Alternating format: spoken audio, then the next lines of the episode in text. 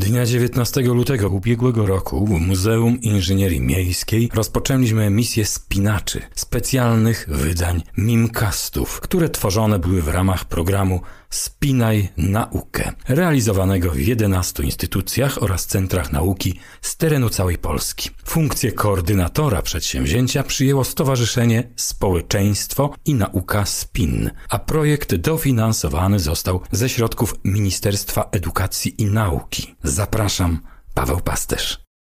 Muzeum Inżynierii Miejskiej w Krakowie prezentuje.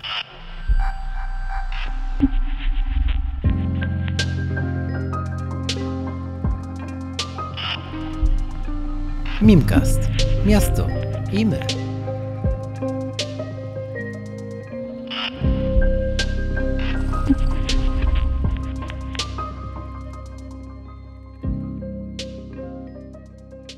W nowym roku 2022 dwunasty spinacz, a na jego pokładzie, drodzy Państwo, Przemysław Ruć, astronom, popularyzator nauki i astronomii, autor popularno-naukowych publikacji, muzyk, kompozytor, multiinstrumentalista. Naprawdę wyjątkowy gość w sam raz na nowe otwarcie mimcastowego sezonu 2022. Witam wszystkich bardzo serdecznie. To teraz będzie otwarcie 12 wydania specjalnego Mimcastu i tradycyjne pytanie startowe, którym zazwyczaj na początku każdego spinacza częstuję moich gości. Pytanie o pasję. Wiem, że masz ich kilka, ale zacznę od spoglądania w gwiazdy.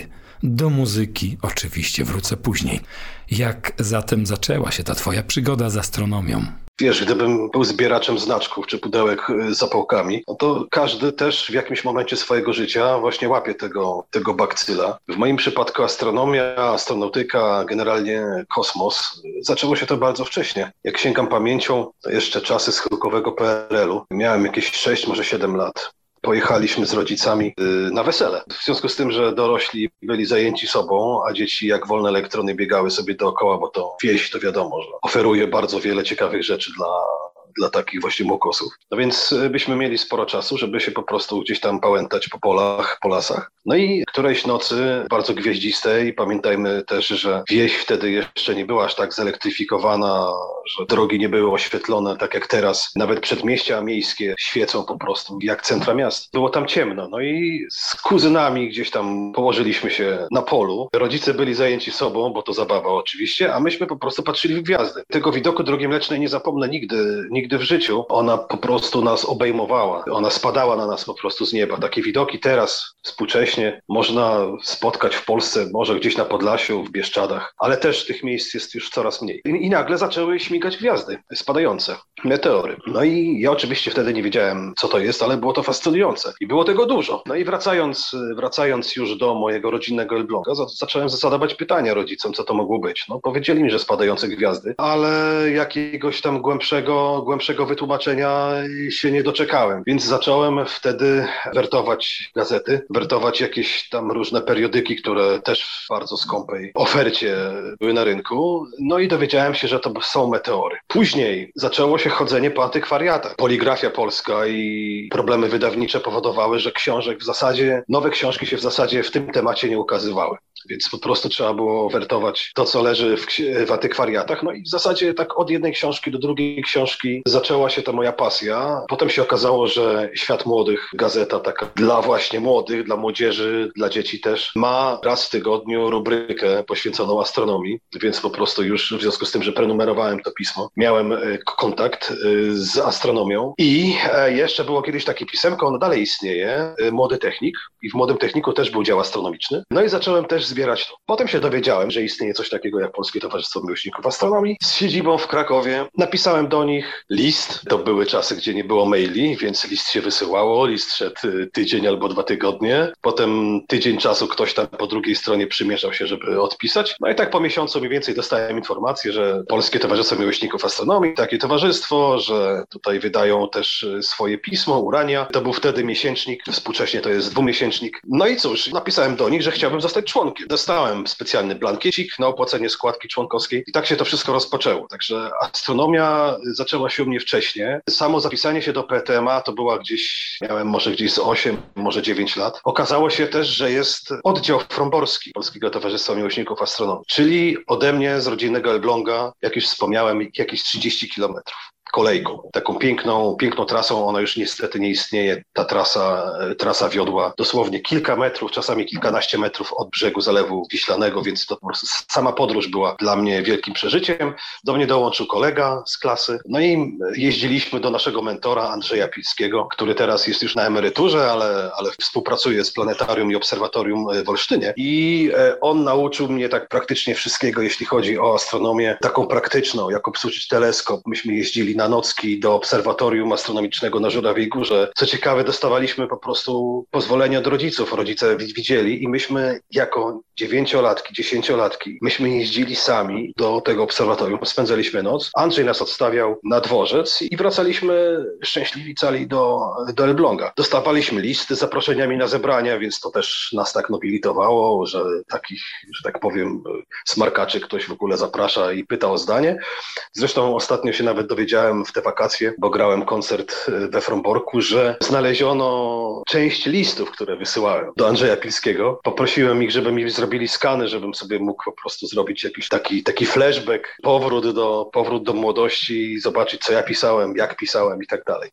Więc e, astronomia tak, tak się to rozwinęło. Szkoła średnia troszeczkę Mniej to osłabło, bo wiadomo, że to są nowi rówieśnicy, e, zainteresowanie płcią piękną, zaczęły się imprezy, zabawy. Studia dobierałem też tak trochę astronomicznie, a trochę geograficznie, bo geografia to też moja wielka pasja. W końcu ostatecznie wybrałem Uniwersytet Gdański, geografię. Jestem e, po ukończeniu tych studiów, jestem geografem klimatologiem. Pracę magisterską pisałem z wpływu aktywności słonecznej na klimat na Ziemi, więc tutaj ta astronomia w takiej wąskiej dziedzinie zwanej heliofizyką też się kłania. Na dobre do astronomii astronomii wróciłem, ale w takim wymiarze, gdzie ja mogłem się swoją wiedzą i doświadczeniem podzielić. To są pierwsze lata 2000, kiedy e, ruszył w Polsce internet. Nagle się okazało, że osób, które obserwują niebo, to nie jest tylko kilka z najbliższego otoczenia, znajomych z innej dzielnicy czy tam z innego miasteczka, ale po prostu to są setki a czasami nawet tysiące ludzi, które dzięki forum internetowym, dzięki e-mailom i dzięki telefonom komórkowym mogły się na niespotykaną do tej pory skalę spotykać, organizować różne rzeczy i tak się to rozpoczęło. W 2000 bodajże 2002 roku spotkałem kolegę, który miał wydawnictwo kartograficzne w Warszawie. Podczas rozmowy ja mu mówię, słuchaj, ja tutaj często jeżdżę, patrzymy w gwiazdy, mamy teleskopy, ale brakuje nam atlasu nieba. Ostatni atlas nieba w Polsce wydany to był atlas Dobrzyckich bodajże, gdzieś w połowie lat 80.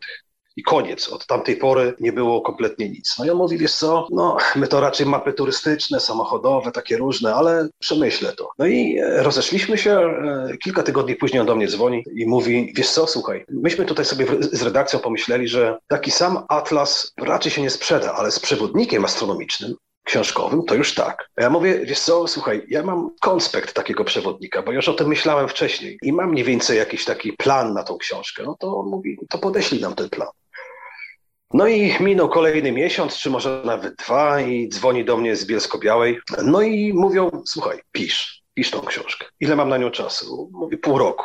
Okej. Okay. No i zacząłem pisać tą książkę. Książka się ukazała bodajże w 2003 i to była sensacja na polskim rynku, że pojawiło się w końcu coś świeżego, coś, co ukazuje miłośniczą astronomię tak troszeczkę od kuchni, że nie są to książki pisane przez profesjonalnych astronomów, którzy siłą rzeczy troszeczkę te książki pisali na, na zasadzie wykładu, ale raczej właśnie to była książka, w której dużo było takich y, doświadczeń praktycznych, rad praktycznych, takich, które ja konsultowałem y, z miłośnikami astronomii innymi, z którymi się się spotykałem. No i ta książka potem się doczekała bardzo wielu wydań w różnych postaciach. Nawet w częściach była wydawana w dodatkach jakichś weekendowych, więc, więc tutaj drugą astronomiczną cezurą, bo pierwszą to było zapisanie się do PTMA, a drugą to było właśnie to, że udało się przelać na papier to, co ja w tamtym momencie wiedziałem. I to był taki kamyczek, który w zasadzie ruszył lawinę, bo, bo później dzięki internetowi, tutaj oczywiście taką pocztą pantoflową, wirtualną też trochę, rozeszło się, że Ruć napisał książkę. Potem się okazało, że wydawnictw, że, że, że pojawił się wysyp wydawnictw różnego rodzaju na rynku, no i każdy chciał mieć w swoim portfolio coś poświęconego astronomii. No i siłą rzeczy zwracali się do mnie. No i tych książeczek, przewodników większych, mniejszych, encyklopedii, atlasów, albumów powstało do tej pory kilkanaście.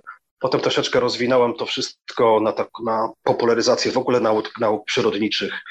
Geografii, klimatologii, paleontologii, bo też się tym interesuję, historii człowieka trochę. Tutaj astronomia była tym zalążkiem czegoś, co się potem przerodziło w studia przyrodnicze, pasję przyrodniczą, no i to, co na półce stoi, czyli książki. No i bardzo mi z tego powodu przyjemnie. Czy to wtedy właśnie urodził się pomysł, żeby zająć się popularyzacją tej dziedziny nauki, jeśli chodzi o astronomię, astronautykę, wtedy, kiedy zacząłeś te książki pisać? Czy to była jakaś konsekwencja wcześniejszych planów i pasji? Nie, planów wcześniejszych nie miałem. Ja jeszcze Pamiętam, że na początku lat 2000 ja jeszcze byłem e, dwa lata, dwa lata robiłem doktorat, e, bo zaproponowano mi na uniwersytecie doktorat, ale tak się nieszczęśliwie złożyło, że mój promotor zmarł i e, znowu tak się ułożyło niekorzystnie dla mnie, że niestety nie mogłem na uczelni zostać i musiałem zdecydować, co robić dalej. No i po prostu pojawiła się okazja pracy w wydawnictwie multimedialnym, więc tam po prostu przez kilka ładnych lat pracowałem. Wykłady one pojawiły się z okazji, pierwsze wykłady z okazji zlotów astronomicznych, bo te zloty astronomiczne wyglądają tak, że to nie jest tak, że ludzie tylko przyjeżdżają i patrzą w niebo, ale tam jest do zagospodarowania cały dzień. I rano śniadanie oczywiście, bo te spotkania są organizowane w ośrodkach wczasowych, turystycznych różnego rodzaju, gdzieś gdzie jest ciemno, gdzie można wyłączyć światło. No i e, w planie takich, takich spotkań z reguły ta część wykładała teoretyczna, gdzie ludzie przyjeżdżali, pokazywali wyniki swoich obserwacji, e, opowiadali o sprzęcie i tak dalej, i tak dalej. I akurat wtedy byłem zafascynowany astrofotografią, którą tutaj z przyjacielem Czarkiem Wieruckim w Kolbudach uprawiałem rozmawialiśmy i tam się okazało, że takie wykłady astronomiczne mają duże wzięcie. Z reguły po powrocie z takiego zlotu astronomicznego, tam przyjeżdżało kilkadziesiąt ludzi, były takie zloty, gdzie przyjeżdżało ponad sto. Odzywały się do mnie różne instytucje, nauczyciel w szkole, czy jakiś dom kultury, czy jakieś inne medium, czy na przykład jakiś dziennikarz i zapraszali mnie na, na spotkania, gdzie ja prezentowałem jakieś w postaci właśnie wykładów, prelekcji, to co wiem na temat astronomii. Czasami się to kończyło komentowaniem bieżących wydarzeń, tych, które się dzieją nad nami, albo tutaj właśnie na Ziemi, jakieś nowe obserwatorium, nowe odkrycia astronomiczne i tak dalej. I to wszystko tak prowadziło właśnie w tą stronę, że też poznałem tam dużo ludzi, z którymi też współpracuję biznesowo, bo, bo myśmy rozpoczynali jako dwudziestoparolatkowie i w tym okresie każdy jakoś tam rozpoczynał swoją drogę zawodową i w tym momencie wielu z tych moich właśnie pierwszych kolegów astronomicznych mają swoje firmy, biznesy, niektórzy zostali na uczelniach, niektórzy pracują w branży kosmicznej. No i tak się okazuje, że można też tą astronomię, to takie brzydkie słowo, ale, ale chyba oddaje, że można ją troszeczkę spieniężyć, że można też dzięki niej, że oprócz pisania książek, można też astronomię sprzedać w zupełnie inny sposób, produkując różnego rodzaju podzespoły. Małe manufakturki robiły złączki, przejściówki, jakieś malutkie lunetki e, z powieszonych elementów, ze szkieł mikroskopowych, czy jakichś szkieł wyszukiwanych na, na aukcjach internetowych, ale są też firmy, które zajmują się tym bardzo poważnie. To są już firmy, które produkują optykę, firmy, które produkują montaże teleskopowe, oprogramowanie oprogramowanie astronomiczne, kopuły astronomiczne zdalne i to wszystko tworzy taki bardzo niszowy rynek. I to nie tylko w skali Polski, w ogóle w skali, w skali świata i Polska do tego bardzo twórczo dołączyła, to jest bardzo fajne, że można nawet tak pozornie w hermetyczną niszę czy hermetyczne grono, pasję, zainteresowanie, które nie jest tanie. Każda taka pasja na poważnie nie jest tania powoduje, że astronomia oprócz tych walorów właśnie naukowych, przyrodniczych, humanistycznych, bo przecież to na, sama astronomia, samo patrzenie w gwiazdy, rozmyślanie o tym, to ma też aspekt humanistyczny właśnie, to jest źródło natchnienia dla, dla artystów, poetów, muzyków i tak dalej. Można też na astronomię patrzeć w sposób biznesowy, więc y, w chwili obecnej reprezentuje podejście do astronomii, może nie naukowe, ale popularno-naukowe. Reprezentuje też podejście do astronomii e, humanistyczne. Reprezentuje też podejście do astronomii biznesowe. I to udaje mi się połączyć. A pamiętasz może pierwszą swoją taką sesję obserwacyjną, którą szczególnie wspominasz? Na pewno musiałbym się cofnąć znowu do dzieciństwa i wspomnianego Andrzeja Pilskiego, bo pamiętajmy, że ten schyłkowy PRL, czy w ogóle PRL, to było środowisko, gdzie w sklepach nie było nic. Jedyne instrumenty optyczne, jakie wtedy można było nabyć, to były jakieś bazarowe rosyjskie lunetki rozkładane albo y, lornetki rosyjskie. Jedną chyba z nich mam chyba nawet w domu, jeszcze gdzieś tam leży w szafie, które dawały potwornie zarzut narzucony obraz, ale były. Polowało się na nie, czasami się po prostu zapisy, zapisy pamiętam w składnicy harcerskiej w Elblągu robiło, żeby odłożyli jak przyjdzie i zadzwonili, żeby dali znać. I taką pierwszą obserwacją, która spowodowała, że ja naprawdę wpadłem w to jak śliwka w kompot, w tą astronomię, to właśnie były obserwacje na Żurawiej Górze z Andrzejem Pilskim, który zaprowadził nas do dwóch instrumentów, które zresztą w dalszym ciągu tam funkcjonują, po prostu działają. To były dwa teleskopy Karla Zeissa. Jeden o takiej pięknej nazwie Meniskas, to jest taki teleskop zwierciadlano-soczewkowy systemu Maxutowa, Cassegrena, i drugi refraktor 10-centymetrowy, zwykła luneta Keplera, ale oczywiście o bardzo dobrych szkłach, świetnych parametrach. I pamiętam do dzisiaj obraz pasów w atmosferze Jowisza i pierścieni Saturna, które te teleskopy wtedy mi pokazały. Oczywiście jak sobie to porównałem z tą lornetką nędzną, którą mam w domu, no to po prostu jak wracałem z tego Fromborka i patrzyłem na ten instrument radzieckiej produkcji, to ręce mi opadały, ale, ale to powodowało, że do tego Fromborka bardzo często chciałem jeździć, jak tylko się dało. Później kolejnym takim momentem zwrotnym było to, jak na jeden ze zlotów astronomicznych mój dzisiejszy wspólnik, Jacek Pala, przywiózł dziesięciocalowy reflektor Schmidta Cassegrena amerykański, który przywiózł sobie gdzieś tam z, z jakiejś podróży ogromna betoniarka, tak na nią mówiliśmy. To mi pokazało, że astronomia to w zasadzie jest niewyczerpane źródło właśnie takich ochów i achów, bo mieliśmy tylko jedną noc obserwacyjną wtedy. Ja wtedy organizowałem ten zlot. To był zlot w Borucinie, tutaj koło Gdańska, nad Jeziorem Raduńskim, na stacji limnologicznej Uniwersytetu. I wtedy pamiętam, jak zachwycaliśmy się obrazami mgławic, galaktyk, wszystkiego tego, czego no, w tymi mniejszymi instrumentami nie widać. Jak do tego doszły jeszcze kamery CCD, najpierw przerabiane w ogóle z kamerek internetowych, później się pojawiły już takie profesjonalne konstrukcje. No to się okazało, że można w amatorskich warunkach wykonywać zdjęcia długoczasowe, na których widać po prostu jak kumulacja światła, tych fotonów, które dobiegają do nas z odległych ciał niebieskich, od gromad gwiazd, od galaktyk i tak dalej, powodują, ta kumulacja powoduje, że obrazy tych ciał stają się wyraźniejsze, plastyczniejsze. Nad nimi można pracować w różnego rodzaju graficznych programach i dzielić się tym z innymi ludźmi, którzy się też tym interesują. To były takie pionierskie czasy w Polsce. Teraz tego jest bardzo dużo postęp technologiczny jest tak niewyobrażalny, że jak sobie przypomnę ten, właśnie te nasze pierwsze pionierskie spotkania i walka z oporem materii, żeby wykonać nieporuszone zdjęcie, nie wiem, Plejad, czy galaktyki Andromedy, czy Wielkiej Mgławicy w Orionie. I tym, co się dzieje teraz, to są zupełnie dwa różne światy. No ale patrzę teraz z perspektywy czasu bardzo w taki sposób romantyczny właśnie na to, że te małe zwycięstwa, małe wiktorie e, umożliwiały nam właśnie zrobienie zawsze te, tego kroku do przodu, nigdy kroków wstecz. To właśnie było fajne, że te takie nawet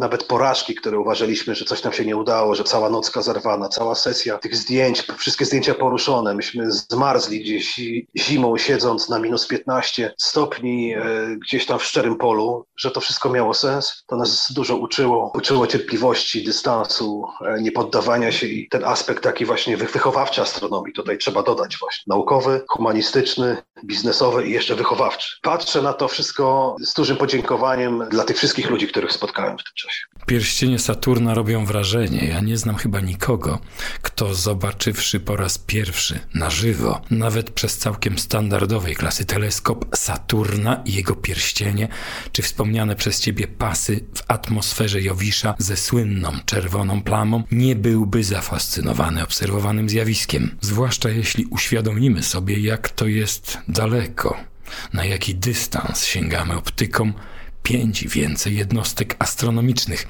No to musi robić wrażenie. No powiedz, nie żałujesz trochę, że wypadło nam mieszkać właśnie na północnej półkuli naszej planety, przez co jesteśmy skazani na obserwowanie tego, powiedzmy, mniej bogatego obszaru galaktyki. Obserwacje z południowej półkuli dają przecież możliwość oglądania tego, co dzieje się w samym centrum drogi mlecznej, tam gdzie ukrywa się podobno Sagittarius A. Poprawdzie razem z naszą planetą całym układem słonecznym dryfujemy trochę na rubieżach galaktyki, a zatem widoki na zewnątrz są jakby mniej atrakcyjne. No ale może się mylę. Tak, to zgadza się.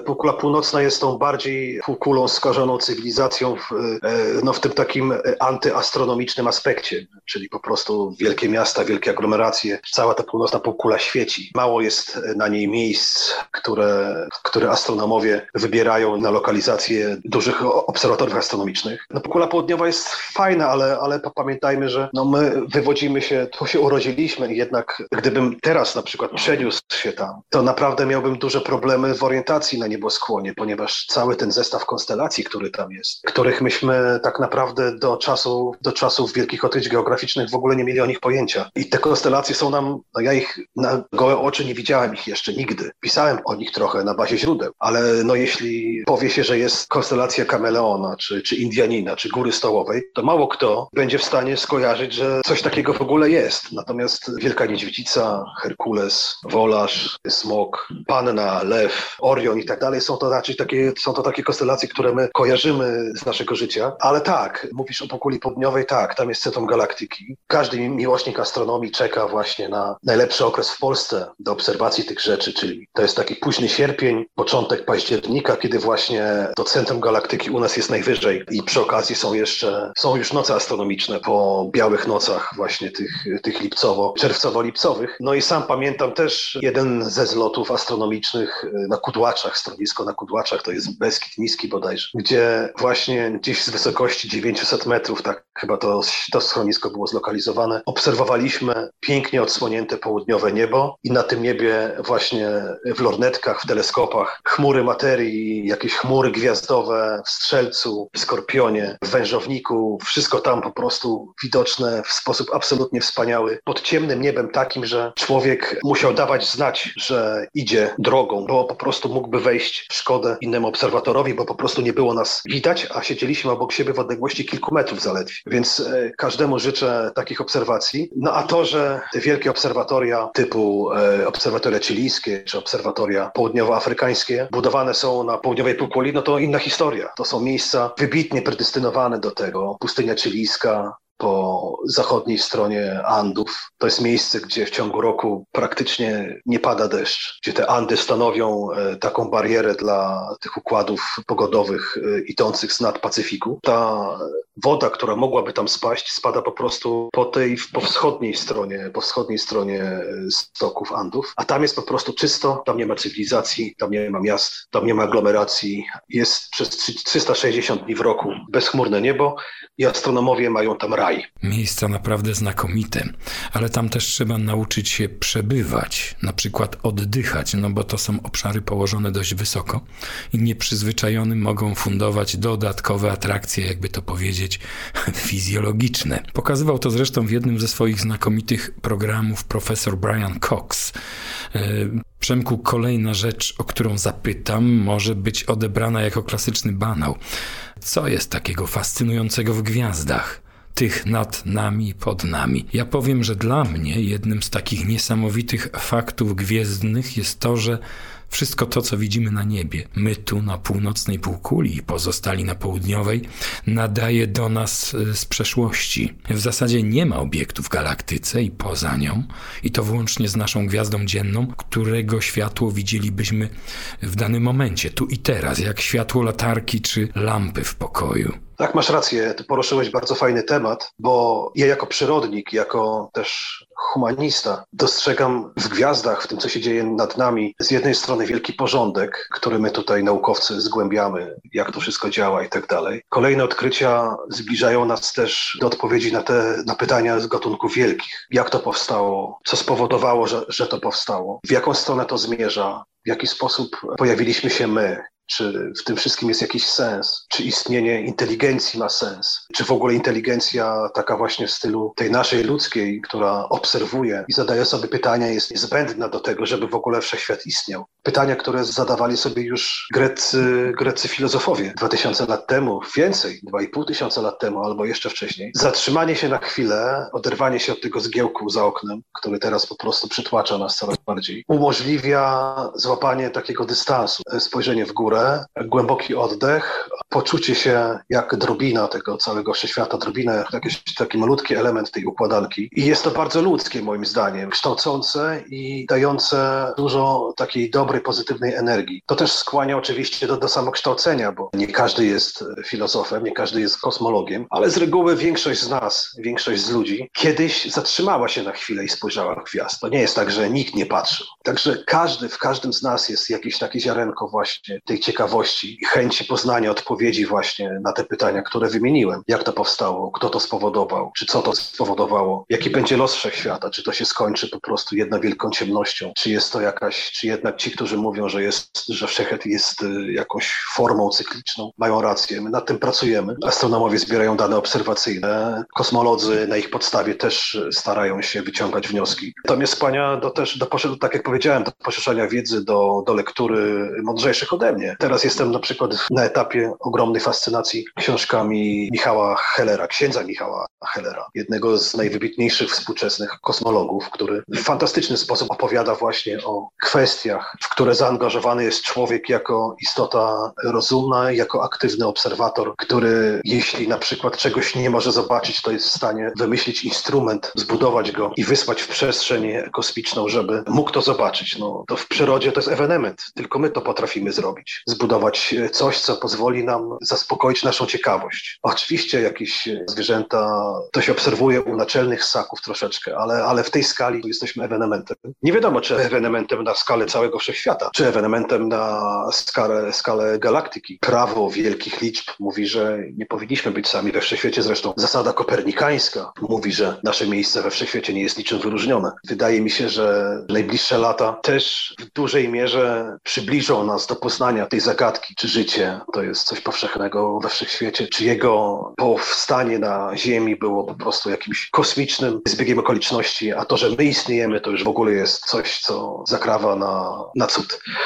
tak to widzę. Wydaje mi się, że właśnie astronomia i skojarzenie jej właśnie z takim, z takim zastanowieniem się i ze zwolnieniem właśnie, zwolnieniem tempa życia, to jest to, co jest w tej chwili dla mnie chyba najbardziej przyciągające do tej nauki, że, że można znaleźć swoją odskocznię, miejsce, gdzie nikt nie przeszkadza, a ci, którzy są dookoła wspierają cię w tym, bo sami tego chcą. Na chwilę obecną obserwacje astronomiczne tak, prowadzę je z balkonu, mam lornetkę, a w zasadzie lornetę dużą. Jeżdżę jak się tylko da gdzieś tam właśnie do lepszego nieba w mieście w Gdańsku, gdzie teraz mieszkam. No niestety jest to niebo ze wszystkimi konsekwencjami mieszkania w aglomeracji, czyli po prostu light pollution tak potworny, że widać tylko najjaśniejsze gwiazdy. Ale jak jestem w domu, to czytam. I z tego co wiem, moi koledzy astronomowie po fachu też to robią.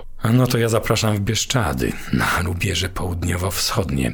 Jak sam na pewno wiesz, jest to bardzo zacna miejscówka do prowadzenia wszelkich obserwacji i uprawiania astrofotografii. Y, nasza galaktyka Drogi Mlecznej prezentuje się tu na bieszczackim niebie wyjątkowo pięknie.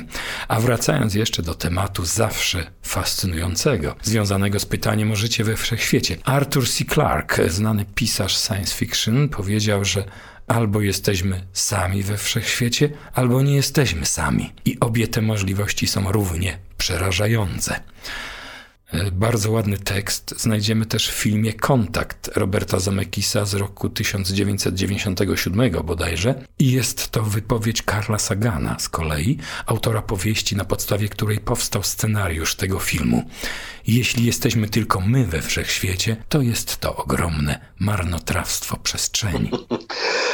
No i jest to właśnie jedno z tych pytań wielkich. Czy jesteśmy sami? Czy ktoś na nas patrzy? Czy ktoś obserwuje Ziemię tak, jak my staramy się obserwować inne planety, egzoplanety? W tej chwili teleskop Jamesa Webba, który zmierza pomyślnie jak do tej pory ku swojej orbicie docelowej, będzie też przeznaczony w dużej mierze do tego, żeby zaglądać właśnie w atmosfery egzoplanet i szukać tam śladów, śladów, y, no, czy szukać tam warunków podobnych do tych na Ziemi, czy warunków, które sprzyjają życiu. Odpowiedź na to pytanie, czy jesteśmy sami we wszechświecie w tej chwili brzmi nie wiem, nie wiemy tego. I jest to moim zdaniem najlepsze, najlepsza odpowiedź najprawdziwsza tak naprawdę, bo jeśli ktoś powie, że nie jesteśmy sami we wszechświecie, no to to jest moim zdaniem dosyć kategorycznie się wypowiada, nie mając e, ku temu podstaw w faktach. Moim zdaniem większe prawo do powiedzenia, że jesteśmy sami, ma właśnie taka osoba. Że jesteśmy sami, bo my wiemy, że jesteśmy. Że to równanie Drake'a, które ma tam kilka zmiennych, żeby określić potencjalną ilość właśnie cywilizacji we wszechświecie, że ono w tym najbardziej pesymistycznym e, swoim rozwiązaniu e, ma rozwiązanie jeden, czyli my. I zobaczymy.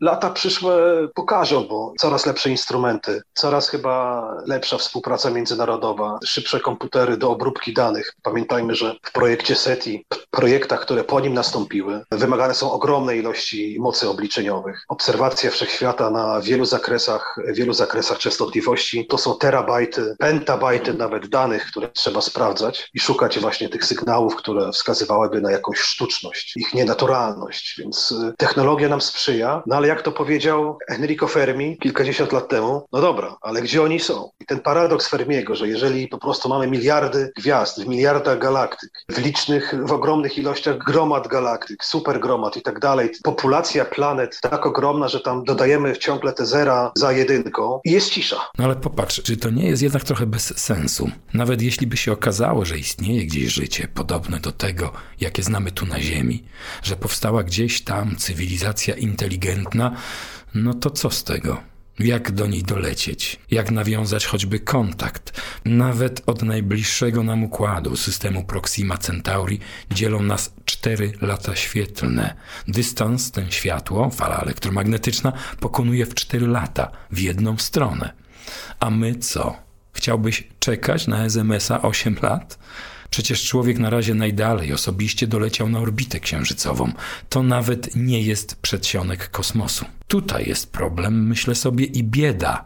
I z tym musimy sobie jakoś poradzić, jeśli chcemy marzyć o gwiezdnych podróżach i spotkaniu obcych cywilizacji. Tak, i to jest bieda, no przynajmniej na chwilę obecną, nie do przeskoczenia, bo po prostu prawa fizyki nie pozwalają nam na jej przeskoczenie albo ograniczają nas bardzo technologicznie, no bo nie jesteśmy w stanie podróżować e, szybciej niż powiedzmy. No ostatnio sonda Solar Orbiter bodajże, czy Solar Parker Probe przeleciała obok Słońca y, z prędkością bodajże 0,5% czy 1% prędkości światła. Jest to największa, jest to rekord prędkości uzyskany przez pojazd stworzony przez człowieka, no ale my sami nie poruszamy się tak szybko. Te rekordy, rekordy prędkości bili astronauci programu Apollo, ale były to prędkości, z którymi lot do układu Proximy Centauri czy Alpha Centauri trwałby setki tysięcy lat, więc, więc to po prostu nie ma sensu. To, że jesteśmy sami, odpowiedź na to, czy na paradoks Fermiego właśnie, odpowiedzią może być właśnie to, że ograniczenia, skończona prędkość światła, ogromne odległości, które są w kosmosie, który tak naprawdę jest pusty. Odległości między planetami, planetoidami są tak ogromne, że w zasadzie można patrzeć na wszechświat jako na wielką pustkę z niewielkimi fluktuacjami, które się nazywają galaktyki. Więc przy tych odległościach, przy skończonej prędkości światła, której też nie jesteśmy w stanie przekroczyć, bo teoria względności, czy w zasadzie prawo, bo to w zasadzie jest już zweryfikowane. Co prawda cały czas ich e, weryfikuje się teorię względności Einsteina, ale no te wyniki eksperymentów jasno wskazują, że jednak tutaj chyba się wszystko zgadza. Powodują, że my tej prędkości światła niczym załogowym czy niczym materialnym nie jesteśmy w stanie przekroczyć. Ale nawet gdybyśmy byli w stanie podróżować z prędkością światła, no to lot w 4 lata w jedną stronę, to nie jest miła perspektywa. Człowiek nie jest stworzony do takich rzeczy. Musimy sobie zdawać sprawę z tego, że nasze organizmy są wątłe, że kosmos jest dla nich zabójczy. Zabójczy dla nich jest w sposób skrajny bez skafandrów kosmicznych, bez statków kosmicznych, bez osłon radiacyjnych. My tam po prostu giniemy natychmiast. A wystawienie się na cztery lata, na patrzenie w małej, zamkniętej objętości na te same twarze, ludzi, którzy też mają jakieś swoje przemyślenia, mają swoją psychikę, na samotność, na oddalenie od domu, na wszystkie te takie ludzkie rzeczy, plus promieniowanie kosmiczne jonizujące, które po prostu degeneruje nasz, nasze DNA i powoduje mutacje i tak dalej, spowodowałoby, że przy tej technologii, którą mamy, jesteśmy w stanie daleko lecieć. My się obawiamy lotu na Marsa. Sześć miesięcy spędzone w małym statku kosmicznym to nie jest przypadkiem zbyt dużo dla ludzkiego organizmu, który będzie musiał tam dolecieć, tam przeprowadzić misję, pewnie kilkumiesięczną, żeby zaczekać na następne okno startowe i sześć miesięcy wracać na Ziemię. Nawet ta misja, o której wszyscy marzą, o której wszyscy myślą, że to będzie następny wielki krok człowieka, misja marsjańska i ten pierwszy astronauta czy astronautka, którzy tak jak Neil Armstrong na Księżycu postawią kiedyś kiedyś stopę na Marsie, to wcale nie jest taki, takie proste zagadnienie, że wsiadamy i lecimy. To nie tak. Nawet astronauci, którzy wracają ze stacji kosmicznej po kilku miesiącach na Ziemię, oni nie potrafią chodzić. Ich trzeba po prostu przyzwyczajać z powrotem do chodzenia, bo zanik tkanki mięśniowej mimo ćwiczeń. Te wszystkie takie procesy degeneracyjne są tam na tyle rozwinięte, że jak sobie to przedłużymy odpowiednio długo w czasie do misji trwającej dwa lata, to się okaże, że polecimy na Marsa i co? Nie będziemy w stanie nic tam zrobić. Dlatego w chwili obecnej sensowniejszym rozwiązaniem jest wysyłanie zdalnych łazików marsjańskich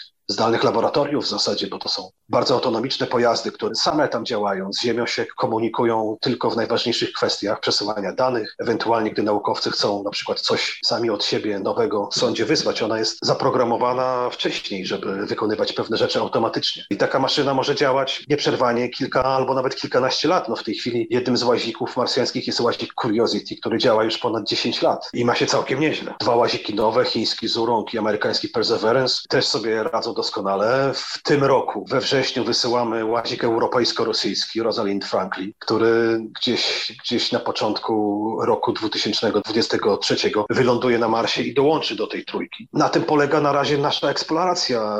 Dwa Voyagery doleciały gdzieś tam do heliosfery, czyli znajdują się już no, mniej więcej, powiedzmy, że poza wpływem grawitacyjnym Słońca, mają prędkość ucieczki z Układu Słonecznego i nigdy tu już nie wrócą. Ale pamiętajmy, że zostały one wystrzelone pod koniec lat 70 więc to już trwa ta ich epopeja 40 lat ponad, a one jeszcze tak naprawdę nie zdążyły wylecieć z tego naszego najbliższego sąsiedztwa, a przed nimi kosmiczna pustka. Nie pamiętam dokładnie, w którą stronę każdy z nich leci, ale te najbliższe układy gwiazdowe, które mają odwiedzić, to są w perspektywie kilkudziesięciu tysięcy lat. Ta cisza, która panuje wokół, to, że do nas nic nie dociera, że do nas nikt nie woła cześć, też prawdopodobnie po prostu wynika z tego, że te ograniczenia komunikacyjne są nie do przejścia. Nawet dla innych cywilizacji, choćby nie wiem, jak one były, były rozwinięte. No chyba, że ktoś dysponuje sokołem Millennium Hanna Solo, który słynną trasę 12 parseków na Kessel pokonał w rekordowym czasie, lecąc z nad świetlną. Przy pomocy takiego grata to galaktykę można by istotnie przelecieć wzdłuż i wszerz. No ale to już trochę inna historia. Ale w tym momencie pozwolisz, że wykorzystam Marsa o którego eksploracji wspominałeś i zaczepię o inną pasję twojego ziemskiego życia. Czerwona planeta, Mars, jest, zdaje się, dla ciebie bardzo ważny. Dlaczego właśnie Mars? Bo taka moda była? Bo planujemy misje badawcze na tej planecie, bo Marsjanie byli, zdaje się, pierwszymi obcymi, jakich my, Ziemianie, planowaliśmy spotkać? Wszystko po trochu, tak naprawdę, bo tutaj łączy się właśnie i pasja do astronomii. Przecież Mars, gdy jest w opozycji w stosunku do Ziemi, zwłaszcza wielkiej opozycji, kiedy zbliża się do Ziemi na 50 kilka milionów kilometrów, staje się wtedy jednym z najjaśniejszych obiektów na naszym niebie nocnym. Jest wspaniałym obiektem do obserwacji teleskopowej. Pamiętam lata, to był rok bodajże 2003, to był rok wielkiej opozycji Marsa, ale takiej opozycji, która naprawdę zdarza się raz na 100, może 200 lat, albo jeszcze rzadziej. Wtedy Mars miał bardzo duże rozmiary kątowe i myśmy go obserwowali z przyjaciółmi w zasadzie na przestrzeni ziemskiego roku. Zaczęliśmy wczesną wiosną i obserwowaliśmy w teleskopie. To było widać, jak na Marsie się zmieniają pory roku. Pamiętam, jak tą naszą wiosną, wiosną ziemską, nam na Marsie panowała zima. Czapa polarna północna była bardzo szeroka, bardzo rozwinięta i tak z miesiąca na miesiąc, aż do czasu wielkiej opozycji która nastąpiła bodajże w sierpniu, no ta czapa praktycznie zniknęła. Więc w teleskopie można obserwować nawet takie wydarzenia, już nawet nie mówiąc o burzach piaskowych na Marsie, gdzie pamiętam, pamiętam taki rok, kiedy po prostu na Marsie przez teleskop nie było widać żadnych detali powierzchni, bo po prostu cała planeta była spowita piaskiem, drobnym piaskiem, który po prostu gdzieś tam zawieszony w atmosferze spowił absolutnie całą planetę. Trzeba by było czekać, trzeba by było czekać, aż to wszystko osiądzie. Płyta marsjańskie pojawiła się, yy, ukazała się w, w zeszłym roku, no w roku, który można nazwać rokiem marsjańskim, bo te wspomniane łaziki Perseverance i Zurong wylądowały na początku e, minionego roku. Tam jeszcze doleciała arabska sonda Al-Amal, wysłana przez Zjednoczone Emiraty Arabskie. I do tego, w związku z tym, no, że, ten, że wszyscy wiedzieli, że ten Mars będzie w 2021 roku na topie, to mój kolega Wojciech Sedeńko, który jest animatorem sceny fandomu w Polsce e, miłośników science fiction, literatury science fiction, pisarzy science fiction, on zaprosił mnie do współpracy i to jeszcze było w roku 2020 Powiedział mi, słuchaj Przemek, ja chcę wydać antologię polskiej literatury science fiction poświęconą Marsowi. I to będzie taki zbiór 17, 18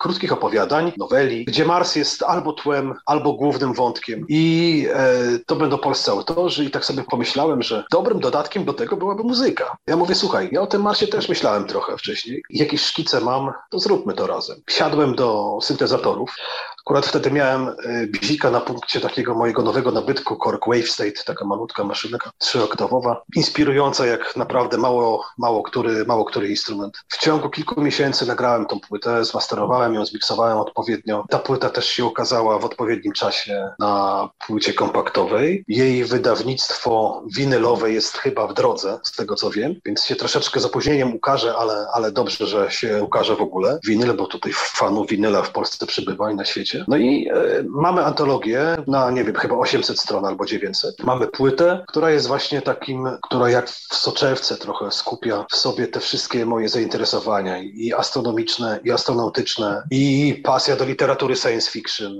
bo przecież też ją uwielbiam. Zresztą czasem jestem zapraszany z koncertami na zloty miłośników science fiction, więc nie tylko miłośnicy astronomii tego słuchają, ale, ale też ludzie właśnie od science fiction też. No i tej pasji muzycznej i do słuchania muzyki, no a przede wszystkim do komponowania, do nagrywania. No i udaje się to i to są rzeczy robione zupełnie oddolnie, bez żadnego finansowania z zewnątrz, czyli można.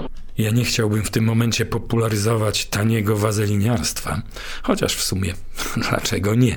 Ale muszę ci powiedzieć, że twoja marsjańska płyta stoi sobie u mnie na półeczce obok rozetty Wangelisa. Dla mnie zaszczyt w takim razie. Dzięki wielkie. A cała przyjemność po mojej stronie. Zresztą mogę z całą świadomością polecić ten album wszystkim miłośnikom muzyki elektronicznej szczególnie, a i kosmicznych przestrzeni i podróży. Z naciskiem na przestrzenie. I taka refleksja mi się teraz nasunęła, że w sumie niewielu multiinstrumentalistów specjalizujących się w tworzeniu utworów z wykorzystaniem elektronicznych instrumentów klawiszowych sięga kosmosu. No można by bez trudu wymienić autorów, którzy takie dzieła popełnili. Słynny Kosmos Isao Tomity, y, który w zasadzie jest adaptacją utworów muzyki klasycznej. No oczywiście Vangelis skomponował wspomnianą Rozettę i tę najnowszą płytę Jowiszową no i polski kompozytor Przemysław Wróć. I w tym miejscu pomysły mi się trochę kończą. Muzyka elektroniczna w tej klasycznej postaci, gdyby tak wniknąć w źródła fascynacji ludzi, którzy ten gatunek stworzyli, którzy go kontynuowali e, w latach 80., 90. i którzy teraz działają, to ja to osobiście widzę po właśnie aktywności swojej, osobistej w gronie astronomów i w gronie właśnie miłośników literatury science fiction, że są to ludzie, którzy zawsze w nich kiełkowała ta pasja pasja astronomiczna i zainteresowanie tymi rzeczami, które są nad nami. Nie było, to są naprawdę sporadyczne przypadki, kiedy ktoś po prostu nie interesuje się astronomią, nawet w takim wymiarze, żeby oglądać po prostu media, żeby po prostu śledzić programy popularno-naukowe, czy jakieś wieści, które dochodzą z tego, z tej tematyki. Ja jestem przedstawicielem tej klasycznej sceny muzyki elektronicznej w polskim wydaniu. To wydaje mi się, z tego co znam kolegów po fachu, to być może oni tego nie akcentują aż tak w swojej twórczości, że, że utwory, ich nazwy czy tytuły nawiązują bezpośrednio do kosmosu, to jednak wydaje mi się, że oni śledzą te doniesienia. Jak spotykamy się, to zawsze prędzej czy później padnie pytanie jakieś, co się dzieje gdzieś tam wyżej nad nami. Czy słyszałeś na przykład o Masku, o tych rakietach, które tam on chce wysyłać? Tak, tak, tak. No i, i to jest taki przyczynek do, do jakichś takich głębszych rozmów później. No ale kosmos jest tak ogromnym źródłem inspiracji, zwłaszcza gdy człowiek stara się go zrozumieć, bo to jeszcze wtedy jeszcze bardziej go napędza. E, no, że tutaj, gdybym tego nie pokazywał w twórczości swojej, no to byłoby to moim zdaniem nieuczciwe wobec słuchaczy. Nie byłbym sobą. Wspomniany Vangelis, którego uwielbiam e, tak naprawdę od lat, słucham jego muzyki. Ostatnio wyraźnie rozsmakował się w kompozycjach inspirowanych kosmosem, a szczególnie misjami realizowanymi przez agencje kosmiczne. Rosetta, która była misją Europejskiej Agencji Kosmicznej, teraz podróż do Jowisza, realizowana przez NASA, a ten najnowszy album jest wyjątkowo nowatorski, bo wykorzystano tam oryginalne dźwięki z okolic gazowego giganta, które dotarły na Ziemię właśnie dzięki badawczej misji sondy NASA. Innowacyjne, choć jednocześnie wydawałyby się proste. To jest banalnie proste i to się, i to się dzieje. No, NASA udostępnia jakieś takie sonifikacje tych wszystkich szmerów, które rejestrują sondy, nie tylko jowiszowe, ale, ale radioteleskopy na Ziemi i tak dalej, sondy słoneczne, e, sondy gdzieś tam, które gdzieś w pobliżu Księżyca przelatują i tak dalej. Więc to się dzieje, to się wykorzystuje. Nawet w Polsce jest taki projekt muzyki elektronicznej Voices of the Cosmos, związany bodajże z Toruniem i to są ludzie, którzy właśnie bazują na, w dużej mierze na właśnie tych dźwiękach, szmerach, trzaskach, które są rejestrowane przez radioteleskop, chociażby ten w piwnicach pod Toruniem e, i właśnie przez rejestrowany przez różnego rodzaju instrumenty wynoszone w przestrzeń kosmiczną. No, dziadek Wangelis bardzo fajnie robi, bo wszyscy już myśleli, że znaczy on już się gdzieś tam zamknął, nie wiem gdzie on teraz mieszka, czy mieszka gdzieś na jakiejś greckiej wyspie, czy, czy we Francji, w której przecież spędził bardzo wiele czasu. W każdym bądź razie no, wszyscy myśleli, że to już Wangelis przyszedł na emeryturę, a tu nagle się okazuje, że te zagadnienia astronautyczne, eksploracyjne, pokazujące, że człowiek dalej chce, że dalej jest ciekawy, e, że dalej buduje nowe instrumenty, że ta technologia idzie do przodu, że to dla niego jest na tyle inspirujące, żeby z tej emerytury trochę wrócić, e, zamknąć się w studio i nagrać, nagrać właśnie taką ilustracyjną muzykę, która, która jest jakimś elementem, no chyba już teraz to się okazuje, że ważkim elementem, no bo i Sonda Rosetta miała takie coś, i Sonda New Horizons przecież e, miała też swoją dedykowaną muzykę, i Sonda właśnie Tajowiszowa, więc e, może kiedyś mi się uda coś nagrać dla nas. No to ja trzymam kciuki, nasi słuchacze pewnie też, no i czekamy na ten nowy kosmiczny album Przemysława Rudzia poświęcony misji kosmicznej, prawdziwej misji do gwiazd. Ale może to właśnie tak powinno być i my tutaj nie odkrywamy jakiejś tajemnicy wszechświata, bo przecież należy patrzeć w gwiazdy i słuchać kosmosu, a najlepiej jednocześnie. Tutaj się pojawiło wcześniej, kilkanaście minut temu, mówiłem właśnie o, o tym holizmie, czy holistyce, czy holistycznej astronomii, tym potencjale holistycznym, że ona skupia w sobie w zasadzie wszystkie pierwiastki, takie, które są e, ważne z punktu widzenia człowieka, bo zaspokaja i napędza ludzką ciekawość, tą naukową. Nakręca technologię, bo żeby badać odległe światy, trzeba budować instrumenty, które nam to umożliwiają. Astronomia to jest natchnienie dla poetów, dla artystów, dla pisarzy, dla muzyków i dla tych wszystkich ludzi, którzy tworzą coś, Astronomia jest, y, mówiłem też, wspomniałem, że ma aspekt wychowawczy, czyli ona też powoduje, że, że jakieś wzorce kulturowe możemy, możemy z nią wiązać, że astronomia zawsze też funkcjonowała troszeczkę w tle, ale była w historiach, w podaniach, w mitach, mitologii obecna. Tutaj nie sposób sobie wyobrazić y, naszej cywilizacji, nie mówię, że tej łacińskiej, zachodniej, ale w ogóle cywilizacji ziemskiej, która mogłaby powiedzieć, że czy odgrodzić się od, od tego, co nad nami i powiedzieć, że nas to nie interesuje, że my się skupiamy na tym, co tutaj mamy na ziemi. Mamy sporo problemów, oczywiście, mamy wojnę, mamy głód, mamy, mamy zanieczyszczenie środowiska i tak dalej, mamy przesilenia polityczne, mamy choroby i tak dalej, ale jednak y, zawsze ten kosmos, który jest nam dany przecież za darmo. Każdy może w niego patrzeć, nie trzeba kupić biletu, żeby patrzeć w niebo. To, co obserwujemy, że nagle się okazuje, że misje kosmiczne, amerykańskie, europejskie czy międzynarodowe misje kosmiczne zyskują właśnie taką oprawę artystyczną, która troszeczkę osadza wprowadza, tak odhermetyzuje to troszeczkę, to środowisko, to tylko przyklasnąć i oby tak było dalej, że podchodzimy, że idziemy w kosmos już nie tylko technologią, nie tylko nauką, ale holistycznie. Idziemy po prostu tymi wszystkimi zdobyczami, które definiują nas jako ludzi. No, taka ciekawość bez granic, bo wszechświat podobno ich nie ma. Piękna puenta. A na deser tej rozmowy, gdybyś miał zaprosić wszystkich, którzy nas słuchają do astronomii, kosmosu, astronautyki do pasji. W gwiazdy można patrzeć nawet bez naukowych aspiracji. Od tak po prostu, bo są.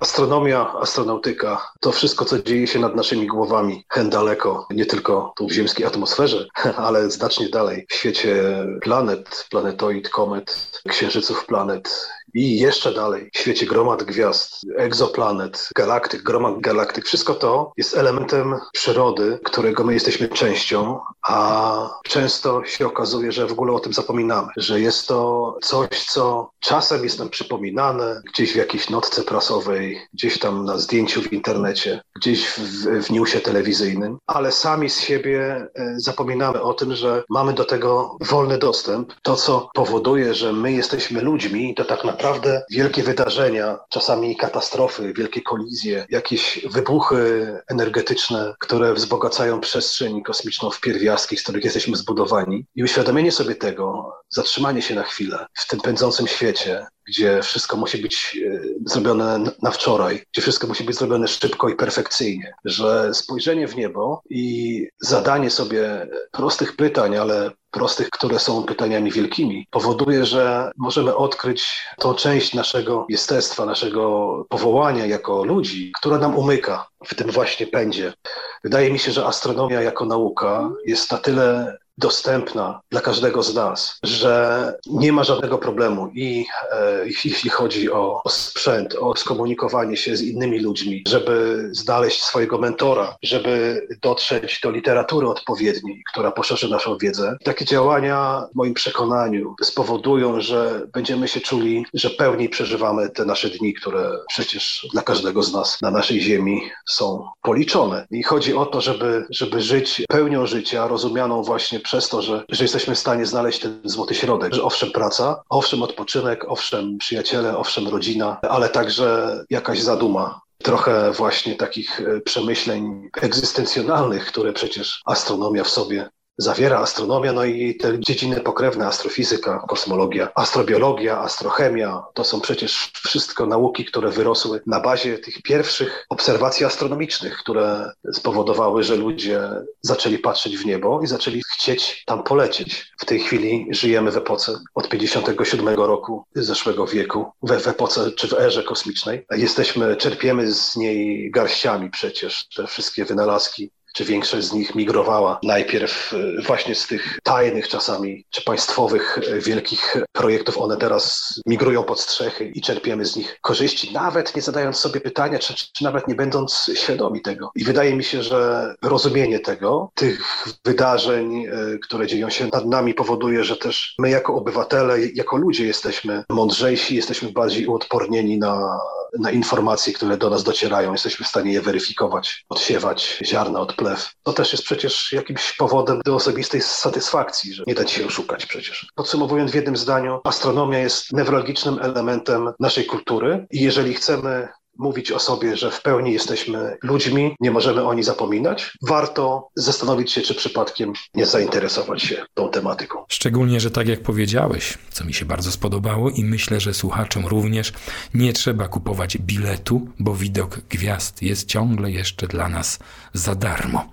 Drodzy Państwo, gościem 12 spinacza był Przemysław Ruć, popularyzator nauki, astronom, wielki entuzjasta astronomii i astronautyki, multiinstrumentalista, wokalista i kompozytor, autor książek o astronomii i astronautyce, który zabrał nas w tę fantastyczną podróż do gwiazd. Do lektury jego publikacji i słuchania jego utworów Oczywiście zapraszam. Przemku, dziękuję Ci bardzo za poświęcony czas i tę rozmowę. Dziękuję Ci bardzo, dziękuję wszystkim. I cóż, do usłyszenia, do zobaczenia gdzieś z teleskopem pod rozgwieżdżonym niebem. Może w Bieszczadach. Może w Bieszczadach, tak jest. Proszę Państwa, żeby było elegancko, pomyślałem sobie, że pożegnamy się w stylu, z jakim kończyłem kiedyś, dawno temu, pewien gwiezdny program popularno-naukowy, jaki miałem zaszczyt prowadzić na antenie Polskiego Radia. Przy okazji podamy nasz kosmiczny adres wszystkim tym, którzy z dalekiego kosmosu chcieliby trafić do małej, niebieskiej planetki krążącej gdzieś na rubieżach galaktyki. Zatem Muzeum Inżynierii Miejskiej na planecie Ziemia. Układ Słoneczny. Ramię Oriona. Galaktyka Drogi Mlecznej. Grupa lokalna. Super gromada w Pannie. Do usłyszenia. Kłaniam się, do usłyszenia.